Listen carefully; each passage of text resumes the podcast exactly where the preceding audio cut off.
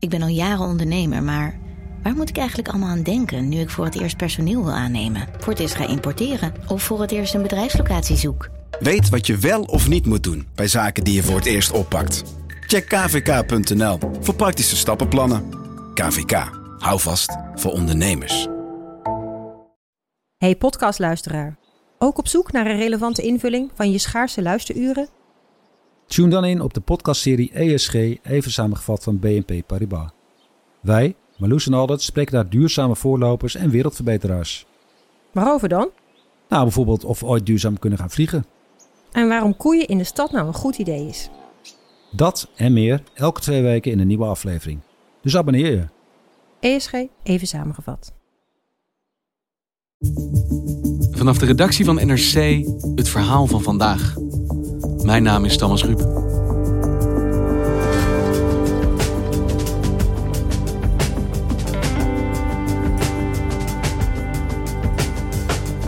Een land dat zich militair wil staande houden, moet verder kijken dan wapens en tanks alleen. Ook Nederland experimenteert met nieuwe manieren van oorlog voeren. NRC-redacteuren Karel Berghout en Esther Rosenberg ontdekten dat Defensie een methode heeft gekocht om het gedrag van burgers in conflictgebied te beïnvloeden. En dat deed bij een bedrijf met een omstreden reputatie.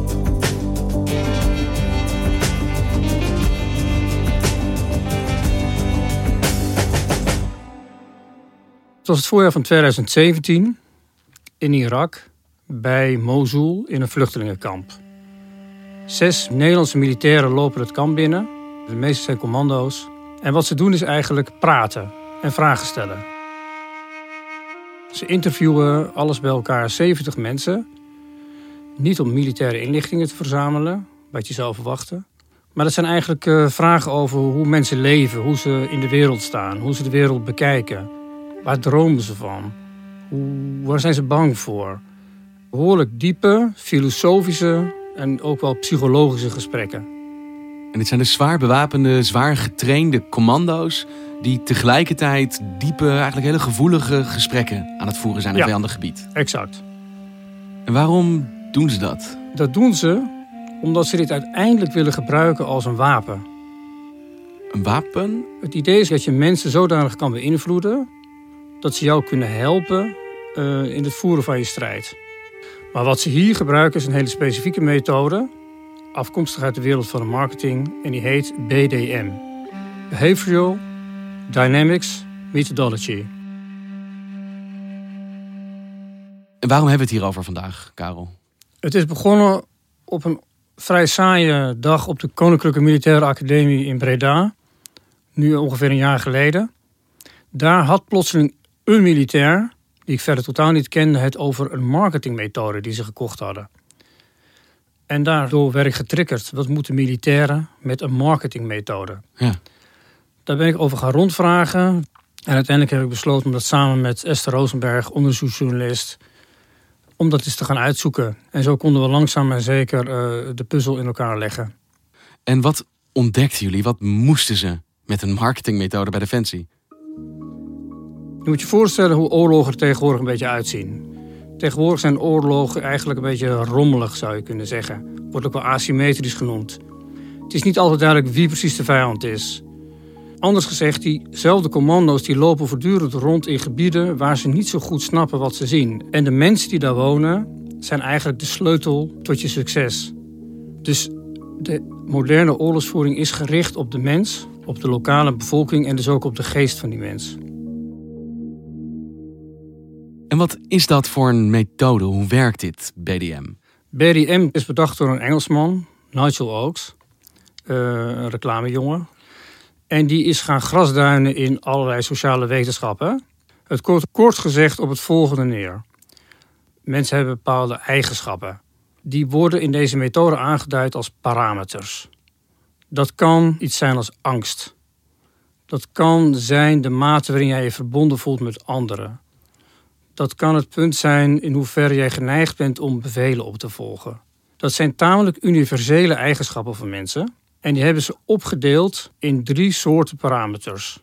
Eén is beschrijvend. Dat zijn dingen als hoe oud ben je, hoeveel kinderen heb je. Het tweede is voorspellend. Dat zijn eigenschappen waarmee je kunt voorspellen wat iemand mogelijk gaat doen. En het derde, en dat is eigenlijk het interessantst, dat wordt transformatief genoemd. Dat zijn eigenlijk die eigenschappen die je kunt gebruiken om iemands gedrag werkelijk te wijzigen. En Nigel Oakes is dat eerst gaan slijten voor politieke campagnes. En vervolgens is hij dat ook gaan uitbouwen rond de eeuwwisseling in de militaire wereld. En Nederland, hoe is deze methode bij ons terechtgekomen? Deze methode is bij ons terechtgekomen doordat Rusland in 2014 de Krim is binnengevallen. Op een manier waardoor de NAVO zich helemaal te pletter schrok. En de reactie op de annexatie van de Krim is in Oost en West totaal verschillend. Euforie bij de Russen hebben we gezien. Veroordeling, soms bijna ongeloof in het Westen. Maar had dat Westen dat misschien kunnen verwachten van de man die inmiddels bijna 15 jaar Rusland bestuurt? Dat doen ze niet op de klassieke manier met we rollen wat tanks naar binnen. Dat gaat heel geleidelijk. Er komen wat desinformatiecampagnes. Af en toe zie je militairen opduiken. Die zijn er weer wel of die zijn er weer niet. Er wordt gehackt. En langzaam maar zeker krijgen die Russen greep op het oostelijke deel van de Oekraïne. Mhm. Toen dacht de NAVO, dat moeten wij ook kunnen. We gaan zorgen dat we dit soort technieken ook ons eigen maken. En één van die technieken is beïnvloeden. Dus regelen ze een cursus. En die cursus wordt gegeven door Nigel Oakes, om precies te zijn, de firma SCL, waar ook een Nederlandse dame werkte. En wie is dat? Ja, dat is Gabi van den Berg.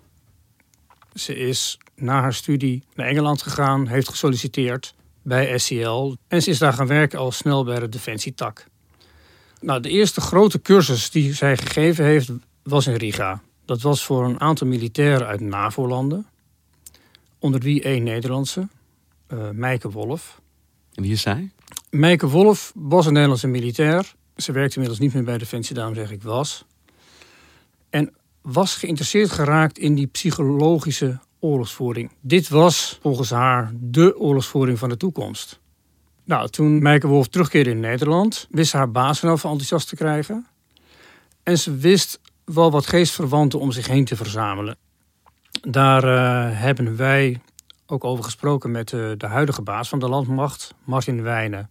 Dus wat je zag, dat in het begin was een aantal mensen die, uh, noemen het believers. Die ja. zeiden, nou dit is, dit is, we hebben nu eens gezien. Ja. Daarmee gaan we van, van, een, van een kill chain naar een influence chain. En toen is de eerste grote cursus in Nederland gedaan. 35 mensen zijn toen wekenlang getraind in deze methode. PDM was een methodologie om zeg maar, een soort van in de huid te kruipen van zo'n bevolkingsgroep. Uh, dus ook vanuit de drijfveren te redeneren van groepen. En die groepsdynamiek is ja, super belangrijk, misschien wel essentieel, als je in een operatiegebied met allerlei actoren iets wil doen met de bevolking. En Mijke Wolf brengt deze methode eigenlijk naar Nederland, vindt mensen die ze enthousiasmeert. En wat doet Nederland vervolgens met dat BDM? Hoe wordt dat ook daadwerkelijk gebruikt? Ze gaan een onderzoek doen op Curaçao. Op de Nederlandse Antillen zit al sinds jaren dag Nederlandse militairen. Die Nederlandse militairen zijn dus eigenlijk wel geïnteresseerd in hoe kijkt de bevolking tegen ons aan. Dat zijn ze gaan onderzoeken. Een beetje in de verwachting van, nou, misschien kijken ze wel met grote reserves naar ons. Zijn ze niet blij met onze aanwezigheid? Ja, dat blijkt ontzettend mee te vallen. Het grootste probleem is eigenlijk dat ze geen flow idee hebben wat al die militairen hier überhaupt doen.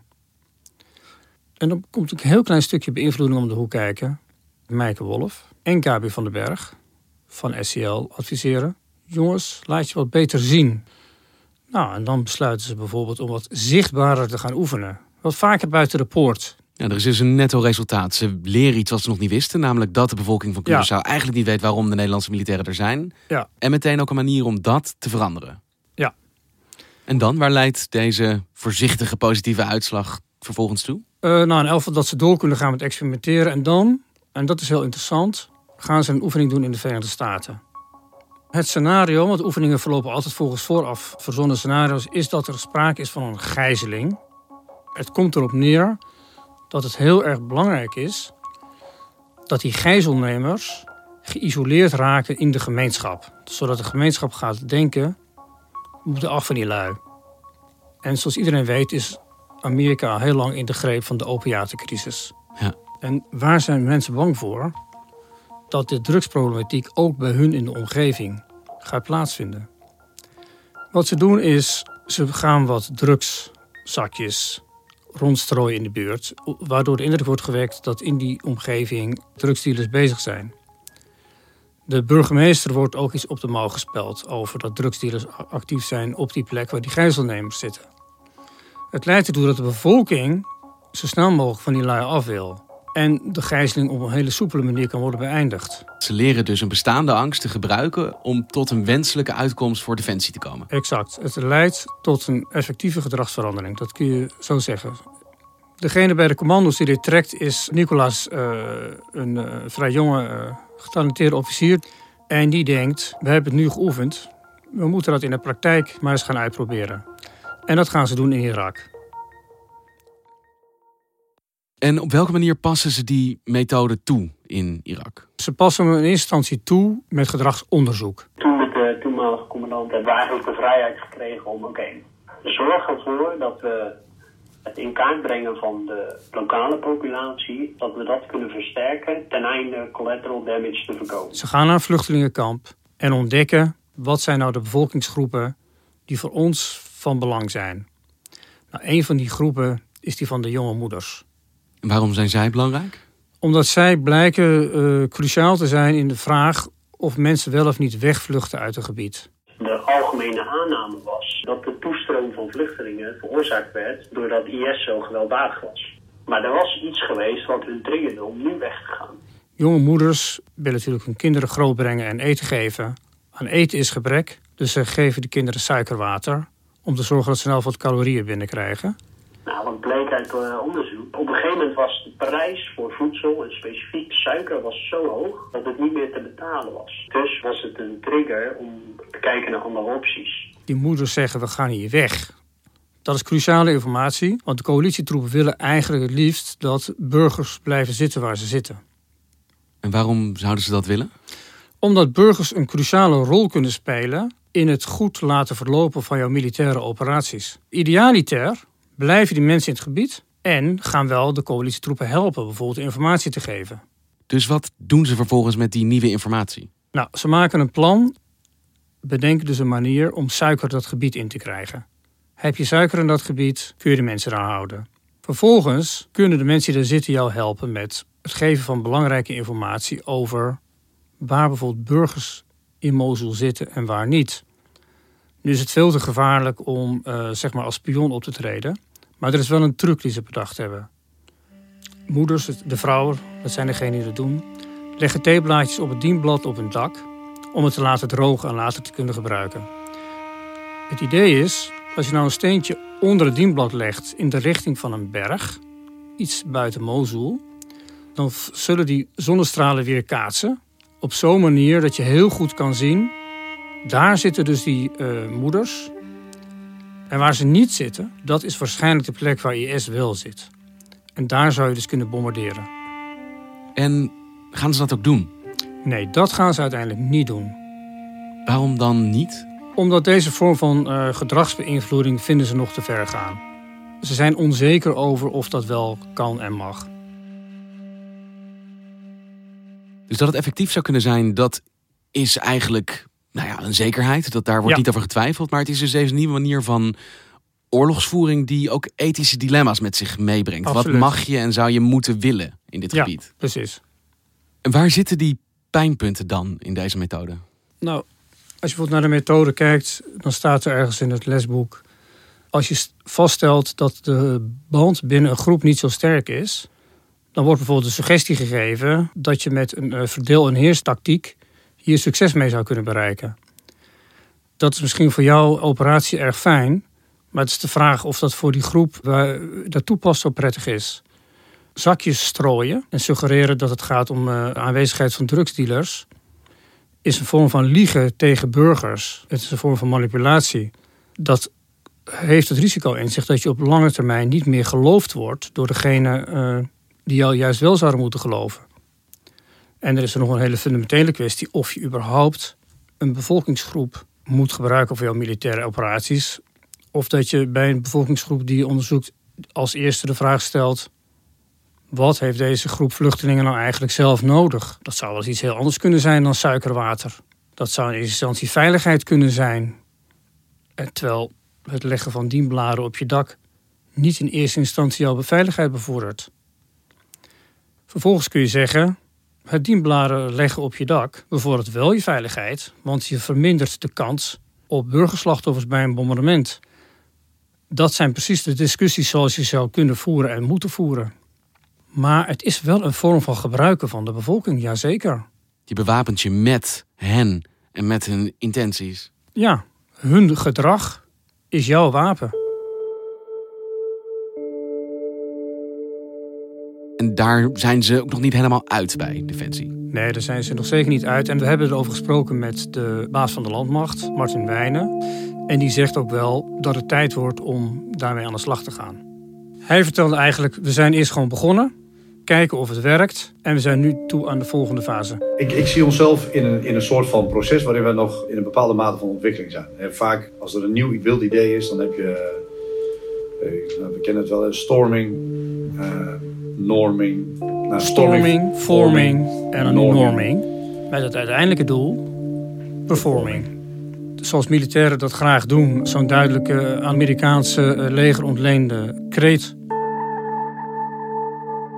En na Irak, in afwachting van ja, dus de norming, het opstellen van dit soort regels, wat gebeurt er dan met die methode? Wordt die dan intussen in de ijskast geplaatst? Nee, nee, die gaat zeker niet in de ijskast. In 2018 is er een eh, tweede grote cursus voor een flinke groep eh, cursisten. Er wordt voor enkele tonnen eh, wordt er hier in, ge- in geïnvesteerd. En wie zijn het die die cursussen geven? Alle cursussen worden gegeven door Gabi van den Berg.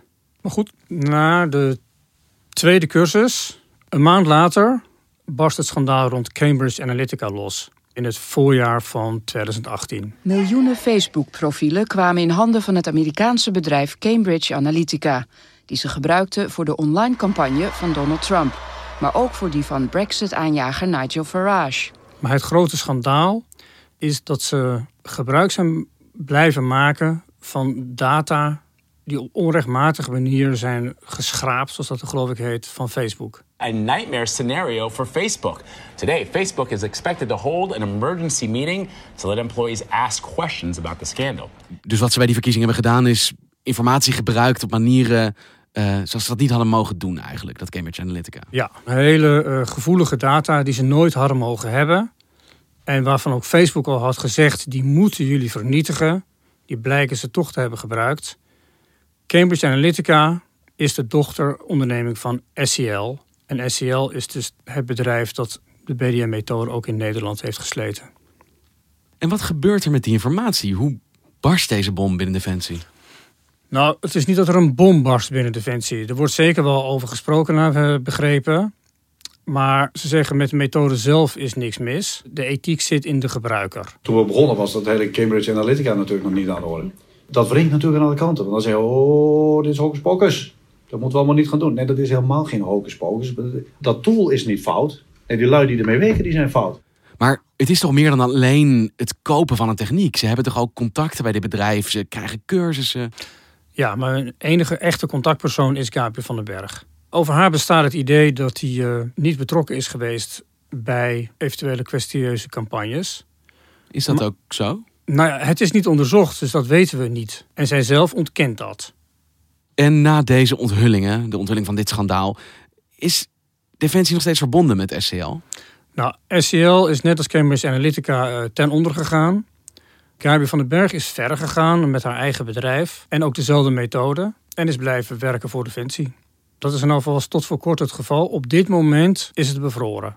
En wat bedoel je met bevroren? De baas van de landmacht heeft ons gezegd: we zijn nog wat aan het bekijken of we met haar verder willen. We zien dat rond haar persoon er ook eh, van alles nog wat speelt. Dus kijk, dat is dan een reden om, om nog eens een keer de antecedenten na te gaan. Van, is, is dit een partij waar we eh, zaken mee willen doen? Maar mocht blijken dat dat niet zuiver is, dan gaan we natuurlijk niet verder. Want wat is dan de toekomst van deze methode binnen Defensie? Nou, als het aan Defensie ligt, heeft het een behoorlijk grote toekomst. Dit hoort in de gereedschapkist van eh, de krijgsmacht te zitten. Dat is eigenlijk het verhaal van de landmachttop. Naast de klassieke tanks en het vermogen om eh, cyberaanvallen te kunnen doen, hoort ook beïnvloeding eh, hoort daarbij. Maar ja, dan zit je nog steeds met die kwestie van normering, het maatschappelijke debat. Mag dit? Hoe ver mag Defensie gaan? Nou ja, dat is een vraag die uiteindelijk wij zelf zullen moeten beantwoorden.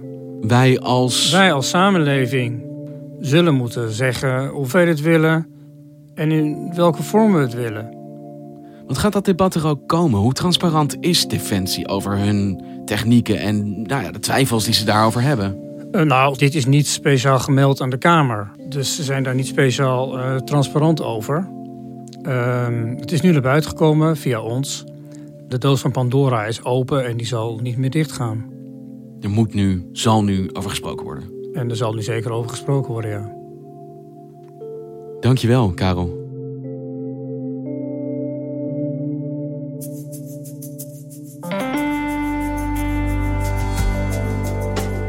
Je luisterde naar vandaag, een podcast van NRC. Eén verhaal, elke dag. Dit was vandaag, morgen weer.